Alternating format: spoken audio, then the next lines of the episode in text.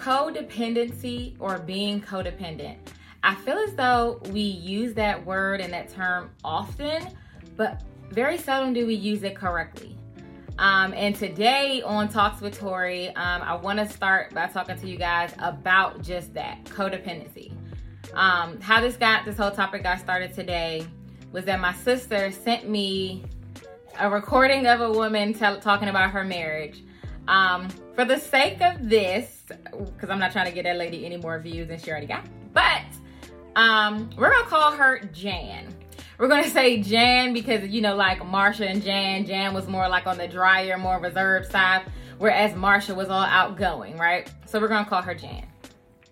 So Jan touched on a couple different topics, a couple different reasons why she felt as if her marriage was considered to be weird or out of the ordinary by people, you know, from the outside looking in. So she kind of gave some details about her marriage. But before we jump into that, I want to actually give you the definition of codependency, which is, and it's the noun, the noun version, a person with an excessive emotional or psychological psychological reliance on a partner, typically one who requires support and an account of an illness or an addiction. So, okay, makes sense, right? Um, what I also thought was interesting was after I said, okay, well, I mean, I think the definition of codependent was kind of like what I thought, and I think in that respect, we are using it probably in a proper way. We were talking about a person, we're using it in the the noun. But what I found to be interesting was some of the traits. I think it's very seldom that we actually hear traits that go with codependency. We just always say, oh, they're around each other all the time and they're codependent. But here are some of the actual traits um, that are common in people who, you know, suffer from codependency. The first being low self esteem, trouble identifying their own emotions, trouble making decisions, desire to care for others, and then lastly, a desire to feel important to someone. Um, I found the one to be most interesting was trouble making decisions. And the reason why I say that is because I feel like within this whole idea of codependency, if you don't know yourself and you can't make decisions for yourself, I think it's easier if the person that you're with makes all the decisions and then you just go along with it. And when I read that, I was like, oh, I can see that being a trait. Like some of the other ones, like low self esteem or like um, desire to feel important to someone, I kind of felt those already, but I didn't expect the one about trouble making decisions because I'm like, oh, well, I can see that. Okay. Now, when it comes to Jan, the first thing, like I said, she said she had been married for seven years to her husband. Um, she didn't specify how many children, but she did say that they have children. Um, and the first thing that she said is that when they were done having children, she decided to remove her fallopian tubes completely. Because she said that I guess like she was done having kids but her justification that followed was she didn't want to dictate his fertility in case she dies or if, you know, they don't work out and he decides to remarry, he can still have more children. Now, the I feel like I understood what she was saying, but I didn't get the piece about the husband because she was saying that okay, if he gets remarried, he still wants to have kids or whatever the case may be. But let's say y'all don't work out and right now you do feel as though you don't want to have any more children hopefully you know she doesn't die we're going to go to the remarried option and if you don't want to have any more children right now cool but let's say y'all don't work out and then you yourself get remarried not just him and your new husband doesn't have children and will want to have children with you you've now taken that completely away, but you considered the future for him. But in my opinion, you didn't quite consider the future for yourself because this is easily as he could, you know, pass away or you, you know, he could it not work out and then you decide to get married, but you just kind of took that option off the table. So I found that to be a little weird, but it's her body, her choice, whatever, right? Cool. The next thing that she said, which I feel like is going to be something interesting for me, is that they don't have solo friends of the opposite sex. And I mean, as a girl who's in a relationship, I've been my boyfriend for three years now. I don't necessarily find this to be like a codependent type of thing or an odd way of thinking, mostly because I really don't have many friends of the opposite sex that are not gay, me personally. Um, and I don't really think there's anything wrong with that. I kind of feel like if your spouse had a, you know, a female or male friendship prior to your relationship, it's always like a hard, testy thing to kind of tell them that they have to now stop because they've been friends before you. But it's a controversial thing. So, in my personal experience, I just don't feel that men and women that, you know, like cannot be in a strictly platonic relationship. And you guys can leave a comment. You can tell me that, oh, Katori, you're crazy. That's not true. But in my experience and things that, you know, I've, you know, just dealt with and seen in like friendships and other things, I think it's very tough for people to be in a friendship with someone of the opposite sex. If there's like, you may not want your guy friend but that don't mean if you and your man break up or there's a night of drinking or there's something that happens or just a regular you want somebody to confide in, though y'all are friends, y'all might take it to the next level. That's just me. You can let me know how you feel. You can tell me I'm crazy, but that's just in my experience and what I think about it, right? So for that, I don't necessarily find that to be strange. That was probably the only thing that she said that I didn't find to be odd. Um, but next up, this is one that I really want to get you guys' opinion on. She says that her and her significant other decided that they don't go to clubs, bars. Her specific words were rowdy places where heavy drinking occurs. Um, she said they don't believe that those are places where married people should be and it isn't conducive to a healthy relationship. But she also said, like, you can't be like a full person or a healthy person if you go to these places. And in that respect, I was like, okay, now sis, now you lost me. And the reason why I said it is because I feel like they are making the assumption that if you go to a bar or a club or something like that with your girlfriends, that there's going to be some inappropriate behavior that goes on.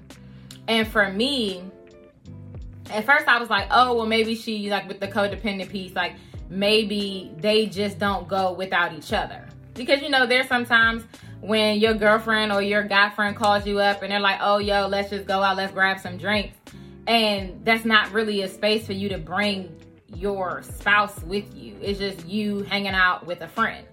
But just because you go to a bar, just because you go to a club, doesn't automatically mean that you're going to go there and do something that's inappropriate. And I feel like, though they didn't say this was a trait, or though it didn't say this necessarily in the definition, I kind of feel like codependency, too, just a tad bit touches on trust. Because if you cannot trust yourself or your partner in a situation, so y'all just avoid the situation altogether, or you can't go without each other, then I kind of feel like what I think there's something more going on there than just, oh, you know, I don't want to go places without him or making the assumption that something negative is going to happen when you go there. For me, I like to get dressed up. I like to get cute. I like to take pictures. Me and my, you know, female friends like to have a little kiki. Sometimes we want to talk about our men. We can't talk about them if they're there. No, let him stay home. And in my personal experience, I'm like, now that I have relationship, even probably before I have relationship, no one really comes up to me at bars or clubs and hits on me or tries to like get my number. That's not really a thing that happens. But even if that does happen to you, it's a simple, oh no, I have a boyfriend, in a relationship or whatever. Thank you so much and I'll enjoy the rest of your night. It doesn't have to be anything inappropriate. And if you trust your spouse and this is the type of relationship you have, that you should be able to go to these places and not be tempted. But that's just me. Um, her pretty much her last kind of point was, and this is a direct quote we do 99% of everything together. seems like so much time together. Um, some of the examples that she used was running errands and play dates. They always do everything together. Now, as I mentioned, like I said, I have a boyfriend. We've been together for three years now we don't do everything together, nor do I feel the need to do everything with him, nor do I think he feels the need to do everything with me. Like, don't get me wrong, he is my best, best friend, loving to death. We go out, we have a great time, we have fun, we travel the world together, we do all of these things together. But he lives here. We live together. There's not a day that goes by that I, unless he's like out of town, there's not a day that I don't see him. There's not a day that I don't talk to him or communicate. Like, I think if you have healthy communication, I don't see why y'all need to do everything together. And just at the core, sometimes you need other people. I think if the pandemic taught us anything about ourselves, like we need people. You need to communicate, you need to interact, you need to see and, you know, be with other people. And I think if you're constantly only with one person, I think how do you, one you grow? How do you learn, you know, new things about yourself or other people if you're only getting that one perspective? And to take it back to the definition, it was very specific about this only being excessive emotional and psychological things that you do with one person. And it's like if for me, if the view set is is I don't want to do it, or it's not something that I like to do, to then go and then tell my significant other, like, this is bad. Or, you know, going back to the club example, if they say, you know, you don't need to be out there because bad stuff happened at a club. Even if that wasn't your mindset prior to relationship, to just go ahead and just adopt that because that's what your spouse kind of wants. That's that people pleasing, wanting to feel like, okay, well, this is what they want, I want the same thing too. And I just personally do not feel like that's healthy. You tell me what you think. Um, what I also did, and I want to thank everyone who sent me your responses. I saw them. I'm going to read some of them out. Um, I always feel like, I mean, I am not an expert, so I just tell you how I feel in my opinion. But I kind of posed the question on my uh, IG story, like, well, how would you define codependent, or like, what is some of like the traits or things that you say that codependent people that you feel like you see. So, some of the ones that came up here's one. They have a difficulty slash fear with making decisions without your partner. I mean that's definitely what it is. I mean as we actually saw from the traits and, and definition. Um someone said needing to talk 24 7 i find that to be funny.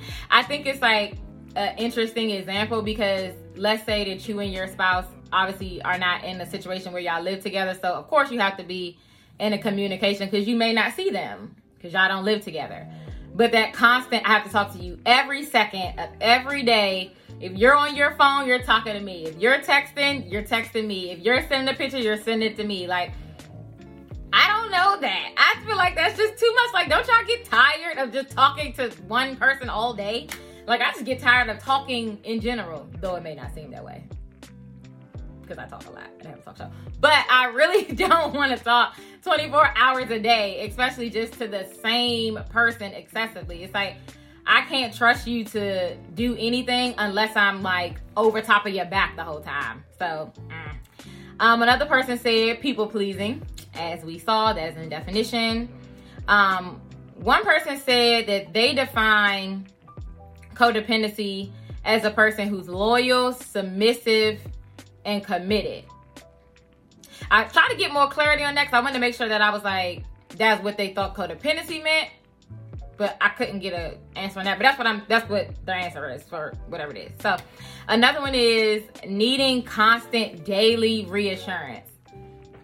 I thought that one was good also because it kind of takes you back to like that trust thing because it feels like I need you to tell me every single day that like you only want to be with me or that you're not with anyone else or that I'm the only person for you. And if you're not saying it or showing it, eh, you know, in excessive ways every single day, then it's not true. And then it's kind of like if you're not going to do that, then I need to make sure that I'm doing that for you. And I don't really think there's anything wrong with, you know, reassuring someone about your relationship.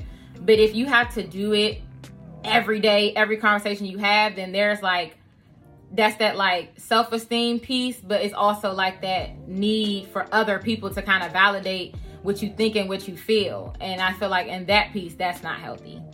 Um, someone else said poor communication of feelings, no self identity, always a we. So, you know, it's not even like I'm not by myself in this, it's we.